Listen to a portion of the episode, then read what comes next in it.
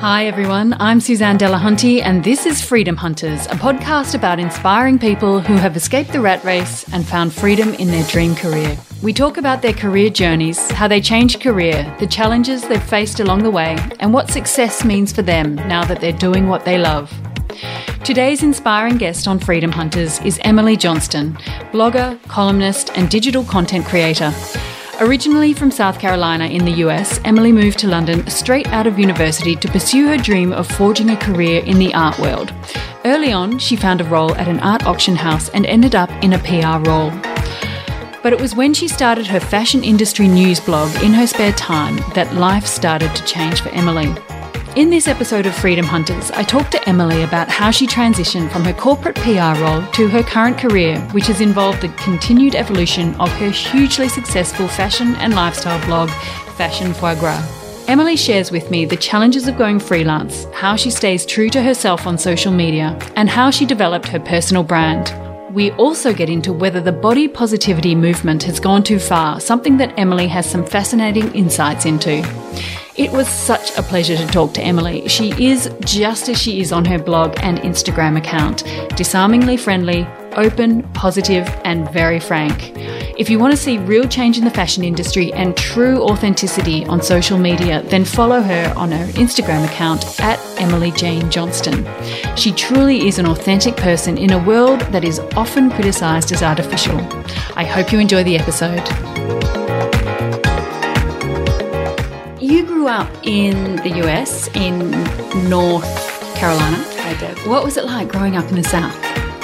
It was the dream. I know it sounds ridiculous to say that I had, I feel like I had the best childhood, but I really feel like I did have the best childhood. Um, it was the sort of thing where my parents would say, go out and have fun, just be home before dark.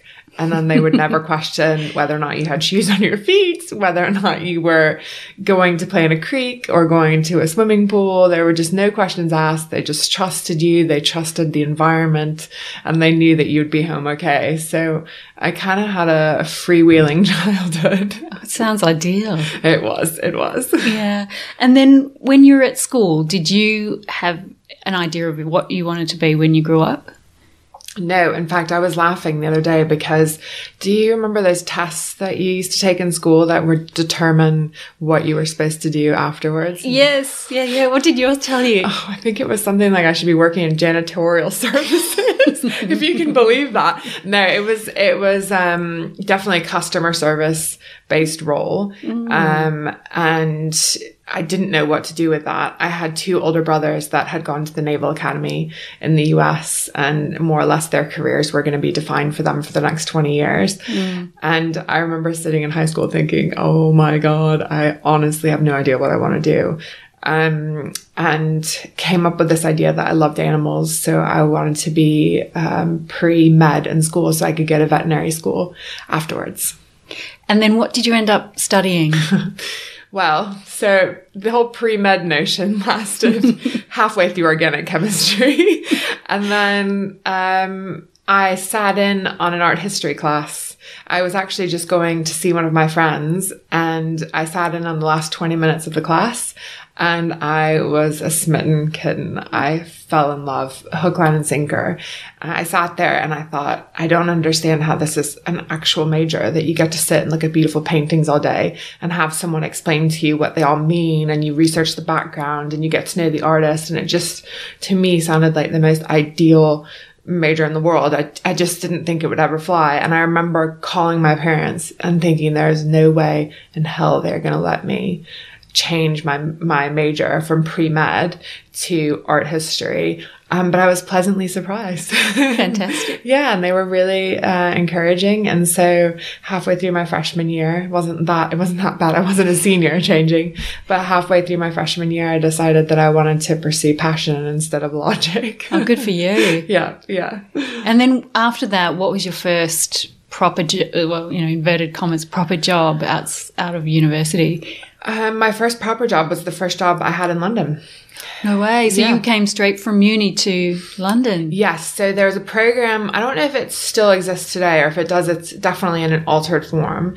But there's a program back in 2002 called BUNAC, and it allowed for American students to come to England and work for six months. So you had all your paperwork and everything. You didn't have to worry about a visa. And um, you could just have that six months over here and then go back to the US and, and start what my dad likes to say, my real life, because he was so convinced that I was basically just taking an extended vacation for six months. And I just thought, I thought, you know, at worst case scenario, I'd end up working in a pub and just have an amazing six months um, over here. And it didn't actually end up playing out that way. So one thing led to another, and here we are. yeah, exactly. 16 years later, I'm still here. So what was your first job over here? Um, so I worked for an auction house. Um, back in the day, this might surprise a few people. Back in the day before email, um, I sent 323 letters across the pond to every gallery, auction house. Um, who else was on that? Museum um, that existed in the UK. And I more or less said that I was an American that was going to be over here for six months. And I really wanted to get experience in working in a European arts facility and sent my CV, uh, my resume at the time. And I have all the letters that I got back, almost every single, um, gallery, museum, or auction house sent me a letter back saying, Thank you so much for your interest. Uh, but we are not employing anyone on a six month basis at this time. And it was just an amazing opportunity um, for me to get a bunch of names on paper. and in my head, I thought, I'm going to write, or, I'm sorry, I've written to all these people. And when I get back over, when I come over, I will go and make sure I have their name now. I'm going to go look them up and chase it. So in my head, I really thought I'm going to give it everything that I have to work in the arts somehow in Europe because I have this amazing six months, op- six month opportunity. Um, and then I came over and we moved over just before Christmas. So we moved over on December 5th and basically What a time to arrive in Europe. I mean, the worst time in the world to arrive in London. Um, and we, nobody wanted to see any of, I moved over with a friend of mine from university. Nobody wanted to see us. They were all preparing for Christmas parties and to shut down for the year. And it just was a really, uh, slow time. So we said, you know what? We'll play tourist for a month. We'll come over here. We'll have a really great time. We'll live on peanut butter and jelly sandwiches, but we will experience London for everything that it is. And then we'll buckle down on January 5th when everybody comes back to the office and we'll find jobs.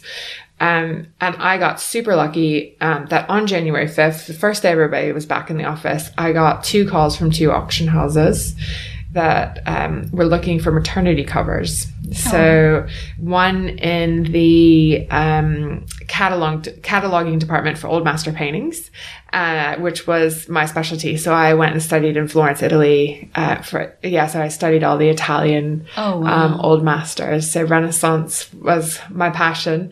And it was sort of a dream job. But then another auction house had asked me if I wanted to replace a maternity cover for the managing director's personal assistant. And in my head, I thought, well, it'd be great to be sat in a basement writing about old master paintings all day, but surely it would be better to be at the top with the person who's running the company and learning that. So I took that job. and how did that turn out? Do you ever wish you'd taken the other? No, never, never a day. Um, what came after that, I don't think I could have ever anticipated in my wildest dreams, if I'm being completely honest. Oh, it was really? amazing. Yeah. In terms of the, the people you got to meet, the work you got to do. Everything. Um, so the auction house I worked for did all the special commissions for the royal family. Oh, wow. So they had, when I joined, we had four royal warrants. So we worked with every um, part of the royal family here in England. And the people, obviously, that I got to meet through that are amazing. Um, and we were some, we were the first people to auction off Damien Hirst. I mean, it was it was an amazing place to be, and there was a lot happening. And it was also a very male dominated environment.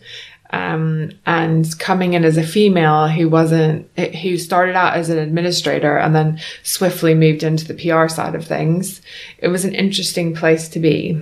Um, and I'd gr- grown up with three brothers, so Mm-hmm. I wasn't intimidated by it. I'm six foot two. I'm an American. I think they were scared absolutely out of their minds when it came to me walking into a boardroom, which really worked in my favor. And so, how did you make that transition from uh, the PA role to PR? Um, well, this is a funny story about coincidences, I suppose. But they always are. This is the thing. The people I've spoken to, it's been a mixture of being in the right place at the right time, but also kind of putting yourself out there a bit as well. Yeah, I would say for me it's 50-50 on luck and naivety. because really, I don't, if you'd asked me if I was living in America now at the age of 38 and you had said, do you want to get moved to London for six months and see how it goes? I would tell you you're crazy. But because I was 22 and I didn't have any clue about what I wanted to do with my life, I just thought, what the hell, let's try it. Um, but yeah, so the funny story, um, two weeks after I joined the company, it was bought out by a young Frenchman who's devastatingly handsome. He'll probably listen to that and love hearing that. Um, and he met me and said, You don't belong in this role. You belong as a PR. And I said, I'm 22 years old. I've never done PR in my life. Um, and he and his business partner at the time had said, Don't worry, we're going to, you know, they, at the time, at the time they were part of Christie's and they said, we're going to put you in with Christie's PR department. They're going to teach you everything that you need to know. And then you're going to come back over here and do it all. Um, and I did that. And I think I was doe eyed and, and a little bit scared, but I went in and I thought, okay, this is something I can do. How hard can it be to talk to journalists all day and pitch stories?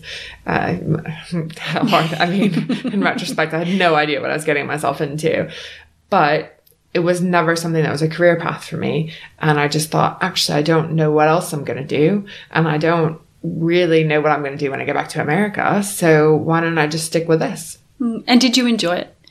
I loved it. Mm. I lived for it.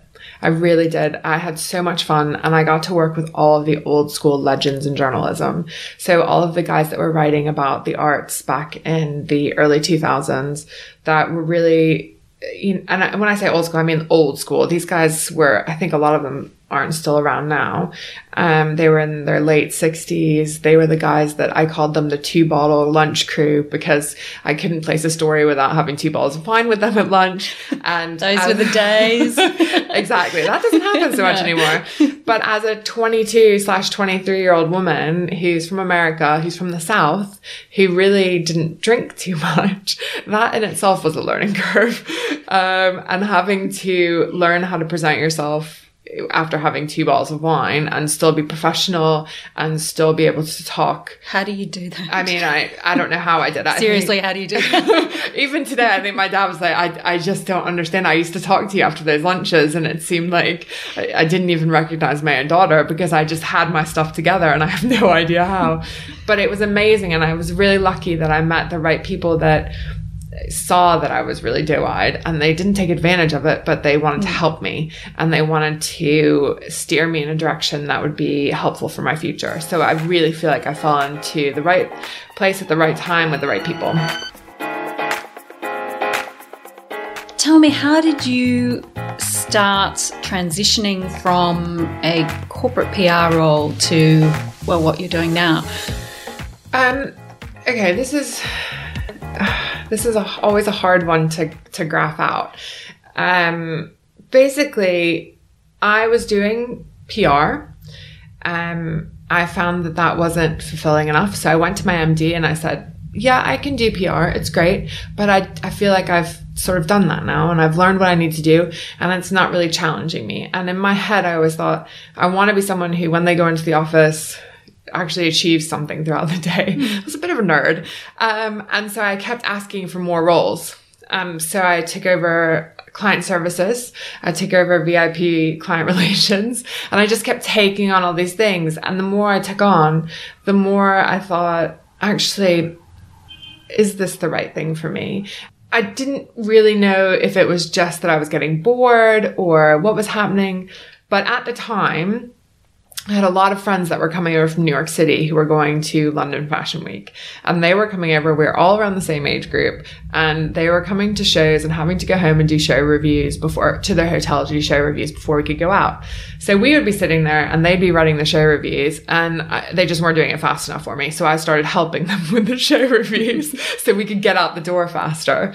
And then one of the girls just casually mentioned this whole thing of blogging, which in America, so this is back in 2009. So I think it was like 2000, 2000 2007, 2008, where the blogging community got really big in the US. And it was something where girls were, were clearing six figures, approaching seven. And it was a genuine thing that you could do with your life. Whereas in the UK, we're still kind of dabbling. And for me, I'd always read this is gonna sound is, you're just expecting this to come out of my mouth right now i know it. I'd always read vogue. So for me american vogue was was the dream. I would look at the pictures and read the articles and just have this it was a fantasy world. It wasn't something that i ever thought i could be a part of. It was something that existed in its own hemisphere. And um i i, I guess it was starting FFG was a way for me to be a part of that.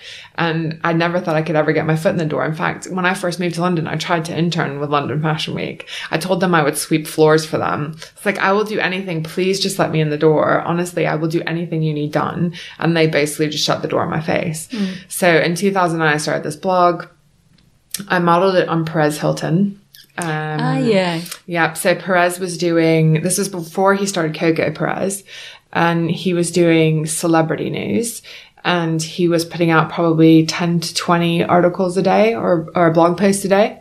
And so I wanted to do the same thing. And my idea was that it was going to be movements in the fashion world. So fashion news, announcements of new covers coming from magazines, new designers moving from one house to the other, um, what celebrities are wearing. So basically just kind of like things that you would talk to with your girlfriend about what's happening. Um, and I wrote it in a style where you would be talking to your girlfriend. And I was putting out between 20 to 30 pieces of content a day.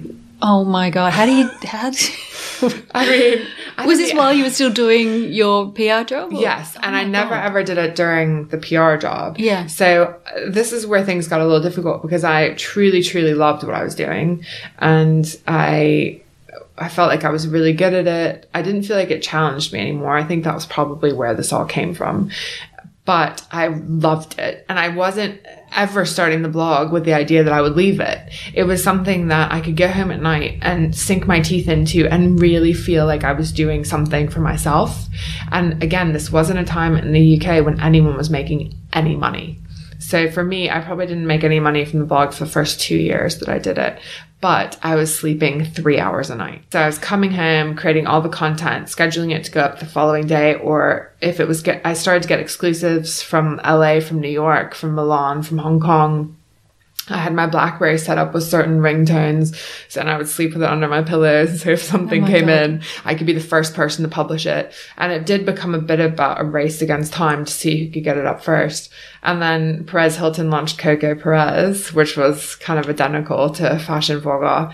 And um, yeah, and that that was an interesting time. But I just kept publishing and publishing and publishing, and then eventually the page views got so high that the people who were in the industry couldn't ignore me anymore, and that sort of took on a, a whole new level. Um, and I started going in and meeting with PRs from fashion houses, and uh, yeah, and then it just sort of snowballed from there. So when did it get to that tipping point when you could quit your PR job and do blogging and content creation for for a living? Um, so there is a very specific point. I think uh, I'm very lucky that I can look back at I, a lot of people I talk to about that. They don't have a specific point that they can pinpoint, and I, I do have a very specific point. Um, in 2011, I designed a bag for Coach with Reed Krakoff, and it was to launch the Bond Street store. So it was going to be their first flagship in the UK and they had asked me to design this bag that was going to be a blogger's bag and it was um, basically named like the modern woman's diaper bag because it had sections in the bottom for your sneakers and for your you know digital SLR and your laptop and your iPad and everything so it just had all these really cool compartments and it was a very preppy looking bag And I think it was priced at 600, either 650 or 695 pounds a bag. And they sold out overnight. Oh, wow. Um, and a lot of that, which again, I'm very thankful for, and I feel very right place, right time, right people, was because I had a lot of friends in print media from the blog. So every, I accepted every invitation to every dinner, every event. I went to the flipping opening of an envelope because I wanted to be involved in this world so badly. And I met everyone. And because I was older, and I was meeting journalists that were the same age as me, I think there was a little bit more respect there because at the time there you know people in blogging were very young and I think they were thinking that it was something that was more of a hobby and there was this rumor that there were seven or eight people writing FFG at the time, and it was just me. So there was this respect level, I think, that was developed. So when the coach bag came out, I had amazing print coverage. Mm. Um, I had people taking it on ITV this morning. Brooke Smith-Start really supported me with that. It was in the Metro. It was um, online everywhere. And so, yeah, it just was this little mini phenomenon that sold out. Unfortunately, it was also because it was in the Metro, one of the people that works in my office decided to put it on my MD's desk. And full disclosure, I had told him that I was doing this in my free time. I said I will never ever do it on company time because this is my job and this is something I'm doing for fun. Um, and someone put a copy of the paper on his desk with a post in it that said, Does it occur to you that maybe Emily is doing her own PR and not our PR? Nice. Mm, yeah. Um, I was very lucky that I had an MD who who respected who I was, who knew me well enough to know that I wasn't doing anything untoward. And he very, very kindly said to me, I think this is something you might want to go pursue, but there will always be a job here for you. So I was sort of given this opportunity to go and chase a dream that didn't feel so risky because I had a job if it all went pear shaped in six months. And I don't know that I would have done that if I mm. hadn't had somebody saying, don't worry, you're not going to be living on the street, you know, in your Louis Vuittons with a bottle of free champagne you got last week. Um, and I don't, I don't feel like everybody was give, you know, has been given the opportunity. So again, just felt super, super lucky. Mm. And, um, and it was hard to go because just the year before I'd been made the first female board director of the company, the youngest ever board director of the company. Um, Fantastic. And it was a it was a hard thing to walk away from. I think it, yeah. it will always feel hard. It will feel like I've left my family a bit. Yeah. what were the main challenges for you in those early days when you had left your PR role behind and were building your business? Main challenge is money. uh, I think that was the scariest thing for me. Freelance is so difficult. And I don't think anyone ever really, even though you hear it a hundred times and everyone in freelance will go, it's going to be tough. You don't know when money is going to come in. You don't know, you know, how often you're going to get jobs. You have to be a great saver.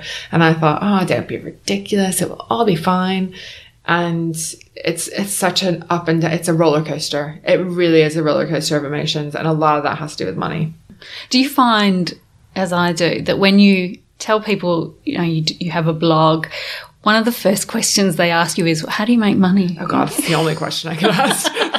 Nobody really cares what you write about. They're like, How do you make money doing it? No. And I always think if I said to them, And what are all your sources of income? Yeah, that'd be totally inappropriate. Yeah, of course. And how much did you make last year trading stocks? I mean, it's not, you just don't ask it, do you? But I think it's because it's this new thing. It's an unknown to so many people. I think they still think a lot of people still think it's, you know, girls in their bedrooms typing typing a diary. you know. Well, I mean, it's not far off the mark, to be honest. As far as sitting in your bedrooms, you know, typing away. For years, I was laying on my bed typing on my computer, and I did feel like I. Sh- and, and I think for me, when I was saying to the general public, "I'm a blogger. This is my title. This is what I do," I still felt like I was a teenager living in my parents' basement, typing a, a diary daily, mm. and I was never actually that person. As in, I was never typing a diary for the first three years that it was live, nobody even knew that it was me really until I did the coach launch. Um, and unless you were in the industry, you didn't know that I was FFG. My picture was very rarely ever on the blog. It was in print, but that was about it when I did magazine features.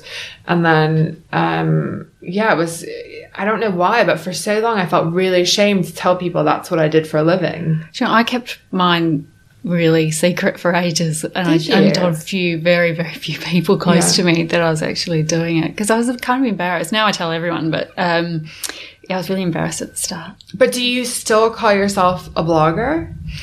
Um, it depends who I'm talking to. Because I even still, to some people, just say I'm a lawyer because I'm still doing a little bit of that. Yeah. But um, Just a little bit casual mention there. it's like one of the most respected careers, but that's okay. in my spare time, yeah, you're a blogger full time. I just dabble in the law. mergers, acquisitions. Um, Love it. um, what about you? Because you do so well. You do so much more than blogging now. I do, but I still that's still the first thing I say when hmm. people say, "What do you do for a living?" And it's actually the first thing anybody says about me when any. I mean, this is what I've been told. Who knows what other people say about me? But for the most part, when people ask my parents, when people ask my close friends, what is it that that I do? Blogger is the first word that comes out. And these days, things like I feel like influencer. I know everyone's saying it, so I'm just a broken record, but it's not a good word. I think don't it- like that No, term. I mean, it makes you sound like you just think you are God's gift to the world, doesn't it? Mm. Um, and I don't. I, it's this is going to sound ultimately so cheesy, but I'd just rather be known as someone who's just kind of like a good girlfriend who's just talking to a lot of girlfriends, and that's just because that's how I feel. I mean, I answer every DM that I get on Instagram. I answer every email. I have people send me pictures of three different dresses they're thinking about wearing to a wedding and which one and should I accessorize it this way. And I really live for that because I feel like actually it's not just me speaking into some black void. It's real people out there that are reading it and taking in knowledge. And then the more I learn about them, the more I can translate that into my own copy and make it relevant. Because I think in the beginning we didn't have all this information and Instagram wasn't around. So people weren't as likely to just kind of send send a note here and there based on a story. Um, and now I feel like everyone's so verbal. So yeah. I mean I spend the majority of my time answering readers which I love doing. I really really truly love it. I feel like it's it's connecting people and it's really fulfilling actually as cheesy as that's going to come across So is Instagram your uh, main uh, social media platform? Are you on Twitter or? I'm on Twitter. So I was on Twitter first and foremost. And um, the way that goes is because fashion is what it is, Instagram is the platform. Um, and I, I hung tight to Twitter because I had 64,000 followers. I became verified. And because it was a news site, that was the number one way for me to, to aggregate content. And um, with Instagram coming out, people just migrated. And the people who were following me on Twitter, who probably still are today, are mostly looking at what I'm doing on Instagram and communicating through that platform. So I think it's still great. I think it's still useful for news, but because I'm no longer doing news, it doesn't really apply as much to me. Um, I do find everyone kind of jumps on there when Instagram is down. so, and that's like the number one place you find out about news, uh, with Instagram failing. But yeah, it's, uh, Facebook I find is kind of a dead source these days. Yeah. Um, not, I don't, in the beginning that was great.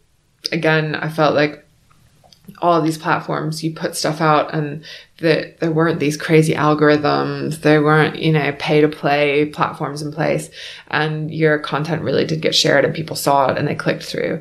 And I think the hardest part these days is making sure your content is seen by the people who want to see it. And I find that that is the biggest challenge. And even on Instagram, so many people will write to me going, I haven't seen your content in days. And what can you do? You just have to say, I'm really sorry. It's the algorithm. The Yeah. algorithm hates me. Oh, it hates everyone. it hates everyone except for like five. I don't even know who those people are, but they are blessed.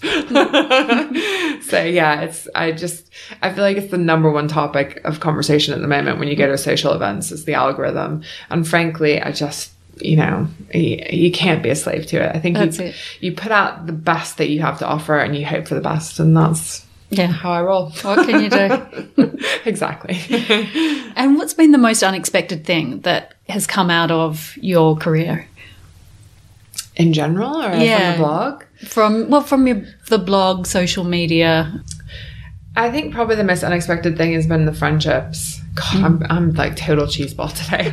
I really feel so cheesy saying that. But truly, I was joking the other day that if I ever got married, every single girl that would be standing up there with me that I would have met on social media. Yeah. Because really, the people that I call if I'm in trouble, the people if I, that I call if I'm having a bad day are my colleagues. And because I don't work in an office, my colleagues are other bloggers, they're other Instagrammers, they're people that I travel around the world with and that we help each other take pictures and we sit there and we talk about stupid things like the algorithm or how, you know, when people say they're going to pay you in 30 days, it's actually more like 120. And it's all the stuff that's water cooler chat that you would have in a normal nine to five that we don't have. So we have entire WhatsApp groups of people that are all doing the same thing and we talk to each other mm. and you're sort of, you become each other's support network. Yeah, that's so important, I think, when you're freelancing because it can feel like a bit of a solitary pursuit from time to time. Oh, yeah. I think that's probably the hardest part um, and what I wasn't prepared for. So obviously, I really like to talk. and um, and I love that being in an office. I absolutely loved it. I was never at my desk. Um, I was always roaming around the office and talking to people. And I really felt like that made for a better career, made for me a better person. And it was the one thing I was really surprised that no one ever mentioned. So before I went freelance, nobody ever said that. money was talked about so much, but no one ever said how lonely you're going to be. And the first couple months, I really struggled with that. And I had my TV on in the background because it was so quiet in my flat. It was just me and the sound of typing on my computer um, and the occasional ambulance or something.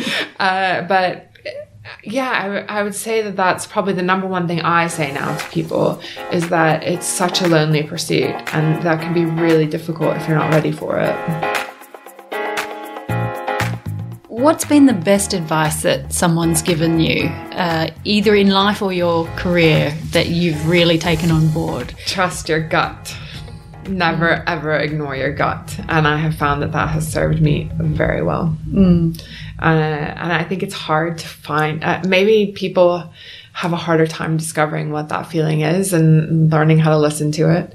But I think, I, and again, maybe I just got lucky, but I had the right person tell me at the right time, and and I could feel it. I could feel when things aren't right, and um, instead of burying that feeling down inside me, I would go, okay, wait, hold on. Obviously, the universe is telling me that I need to sit up and take note of this and analyze what's going on and don't worry about the haters.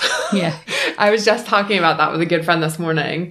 Uh, and we were talking, well, I think I was mainly talking, but saying, well, we were talking about people in high school and how things have changed over the years. Cause my 20th high school reunion was in October. Did you go? No. Oh. um, but we were talking about how things have changed and how the bullies and things that were really horrible to you when you were in high school and you just thought it was the be all and end all of like, oh, I'm going to fail in life. And then you look back and you're like, where are those people now? Mm. yeah, yeah. um, and that I think I have a niece at the moment who's really suffering with being bullied in school. And as much as, I mean, I, as much as I wanted to sink in, I know she's kind of going, oh, Auntie M, you think you know everything. Um, and I just repeatedly say to her, these are people that will amount to nothing. And the, what they're giving you is a fire.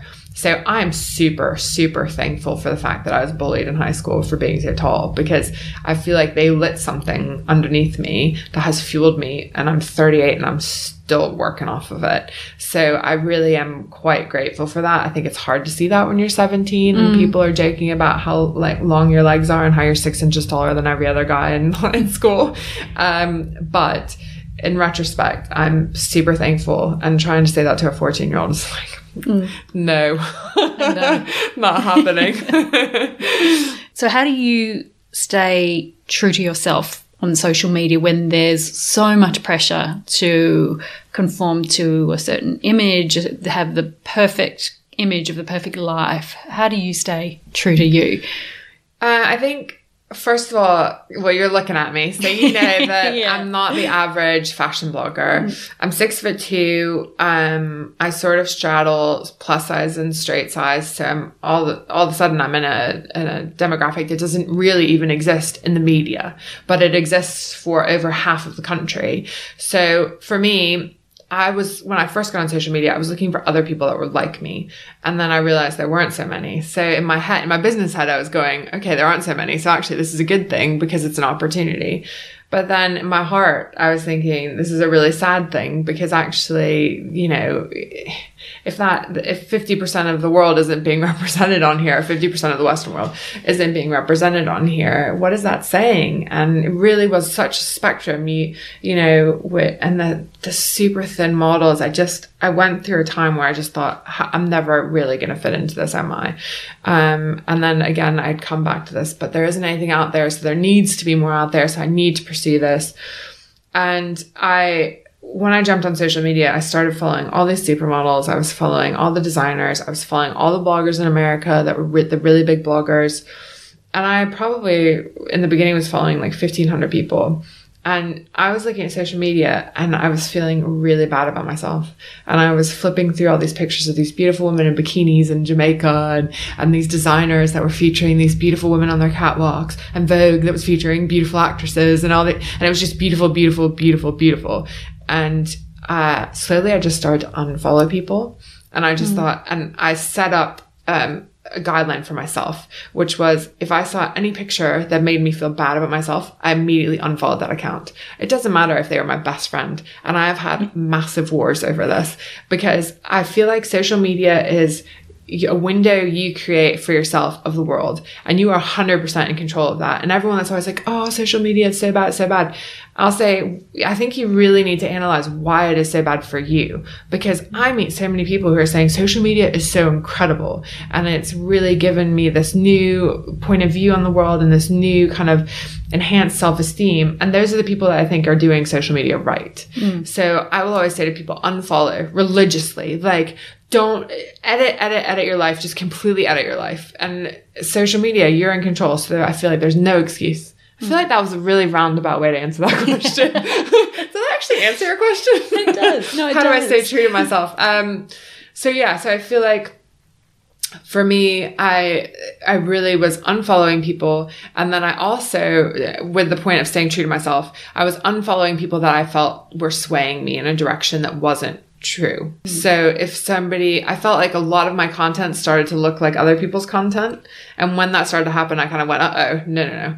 And I would gravitate away from that or move away from that and gravitate towards something that inspired me, but that didn't mold me. Uh, so does that make sense? It inspired me, but didn't, didn't mold me. So my content wasn't a reflection. My content was something that was simply you know, given a new fresh, you know, approach because of these people. Yeah. Yeah, yeah. I think that makes sense. yeah, absolutely. I think also this is just me, but because being a bit older now, getting into social media, I can take it for what it is. And I know that these images of, you know, perfect bodies in perfect outfits is not a true representation of that person's life. There's still no. moments where they're going to be on the sofa eating pizza with a hangover. Why are we not sharing those moments? I do on stories. I mean, that's where stories is amazing, isn't yeah, it? Yeah. Because now you can have this perfect grid. Yeah. And then stories is just a reflection of what your actual life is yeah, like. Exactly. Yeah, Um, and I love doing that. And I, when I first started doing stories, I really tried to manicure them and make them look professional. And I would kind of mess up and I was like, actually, that video is so much more brilliant of me not being able to get my words out correctly than if I went through and did something right because that is actually who I am in everyday life is somebody mm-hmm. who has trouble getting words out of their mouth without tripping over them. Yeah. And if social media is what I think it should be, then it's supposed to be a reflection of who we really are. So for me, that that's worked, and I think mm. it, it, does shape my personality more. Whereas the grid, I feel like a still image, it's hard to really kind of gauge who someone is. So stories, I'm just a huge fan of. Yeah, and through both your stories and your Instagram, you get a, I, I get a really, I mean, I think everyone who follows you gets a really clear image of what you're about and what your personal brand is. Was, did you set out consciously at the start to develop a personal brand or did it kind of come about more organically? I think it came about organically because again, I started with news, mm. um, and the shift came when I hired an agent. So I, um, in, oh God, I think it was 2000, 2014 was when things rolled over into this whole Kardashian voyeuristic um, intention of the general public. So everyone wanted to know about more, wanted to know more about me. And so when I was putting together the blog post, I would do, I was still doing the news, but then maybe every like 10th or 20th blog post, it would be something a little more personal. So it would be my own photographs and it would be an experience. Still wouldn't really be pictures so much of me but it was the numbers that were rolling in off the back of that where my agents went, okay, so this is what needs to happen. You need to be more about you and you are your brand. Whereas I have spent my entire career, which is the past decade, PRing other people. So I was massively uncomfortable. I'd never set out for this to be about me. Um, I, the first few times I stepped in front of the camera, I was very lucky. I met my photographer on Twitter um, and he is one of my best friends and has been for 10 years now. And we shot together for the first time for an Anthropologie campaign. And I am so lucky that I had him because I tripped over wearing heels twice, ran my head into a wall trying to do that. Um, was so, uh, like Bambi walking, like I didn't know what I was doing. And he coached me through it. And I've worked with him ever since. He takes all my photographs when I'm in London. And, um, yeah, so he was helping me with that. And then my agents were going, We're never going to make any money doing these because you only make money on advertising and that's a sliding scale. People aren't paying any money for that anymore. So you have to become the face of your brand. And that was a really, yeah, like I said, a difficult transition and not something I ever planned for.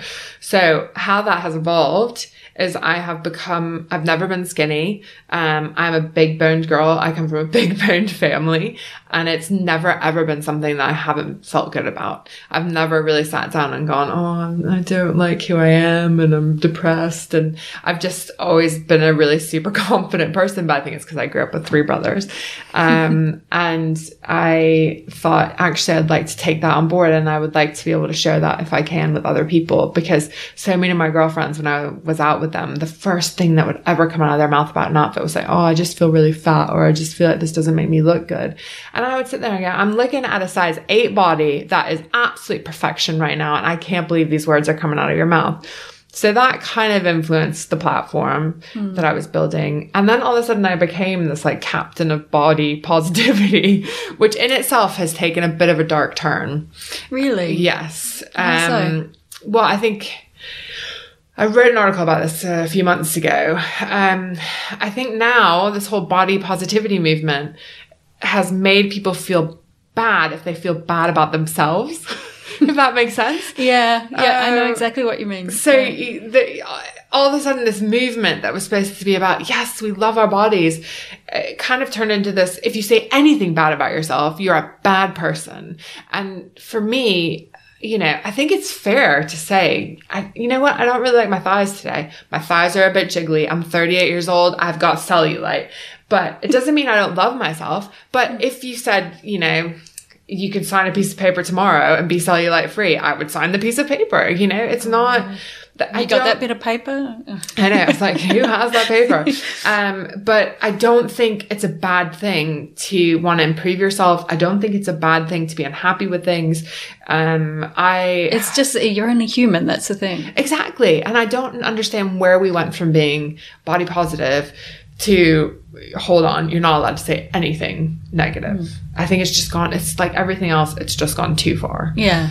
And I, I remember actually, was it one of your posts where you were saying, people were all, in a way putting pressure on you. Why don't you put up a swimsuit? Swim, oh sorry, why don't you put up a swimsuit photo? Not a swimsuit photo, a bikini photo. Oh no! It wasn't even let's see you in a one piece. It was last summer, and I think that's probably the most hits I've ever had on a piece. Was on mm. that piece. It got shared. It went viral on Twitter. Uh, it did very well. And I wrote that at three o'clock in the morning, sitting on my bed on the island because I had had so many haters send me, I think some, one of, um, uh, one of the all size brands like ASOS or something that carry from a size zero to a size 26 had posted a picture. I don't remember who it was, but they posted a picture of me and the trolls had come and said, this is ridiculous. You, she doesn't represent our community. And I just didn't really understand what is this our community? First of all, can we have a, de- a Yeah. definition of that?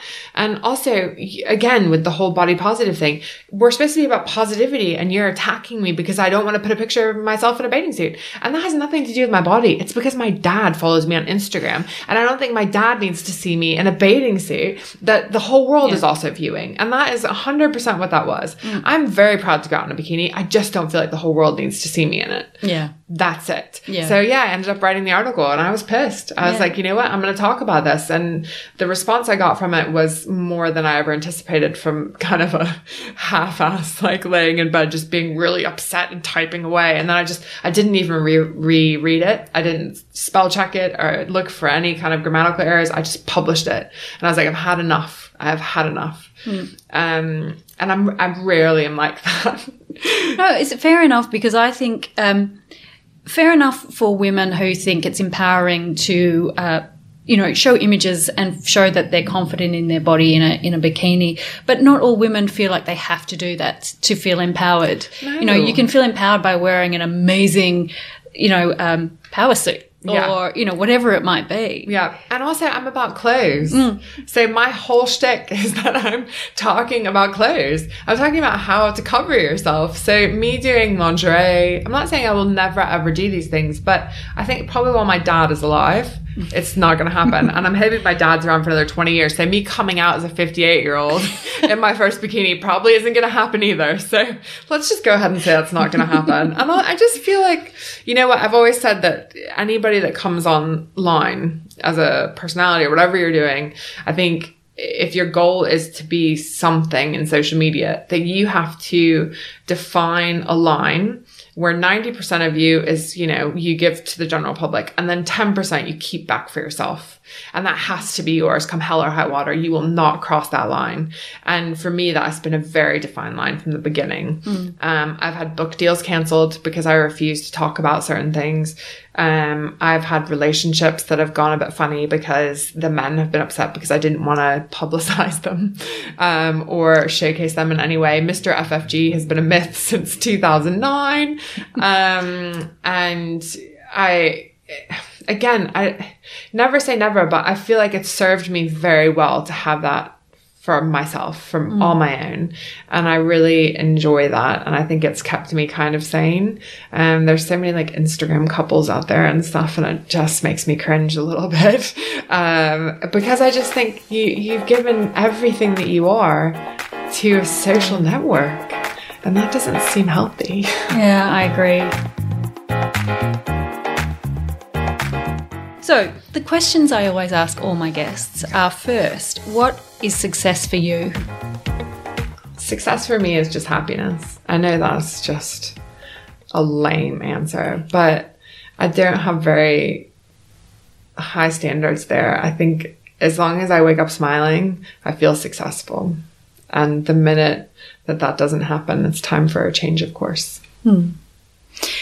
And then your travel tip for where you're from or where your family's originally from. Um, so I'm from Beaufort, South Carolina, and my top tip would be to go to the Old Bull Tavern, which is probably the most surreal thing for me to say because I'm in the South and I'm still going back to something that is basically a British pub. uh, but it is the most spectacular restaurant um, and also low country produce. So I could go on for days about all the good food in Beaufort, South Carolina, but it is one of the most charming places on earth. Yeah. Really is so charming. Well, I was saying to you earlier, the more I see of your hometown and your your you know parents' place, and especially your golden retrievers, Yes.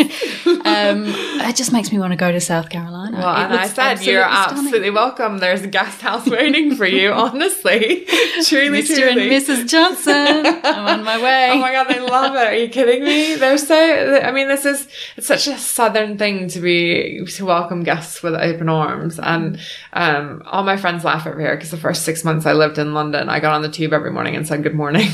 and everyone looked at me like I had a mental problem. And I just was like, I don't understand. I remember calling home to my parents, like, I don't understand why no one will talk to me. um, but it, we love guests. We love showing people our part of the world. And it's such a magical part of the world that you just can't help but want to share it with everybody. Mm. Right. Next holiday to the US, I'm heading down south. Amazing. Sure. Amazing. Emily, it's been such a pleasure having you oh, on the you. podcast. Thank you so much. Thank you for having me.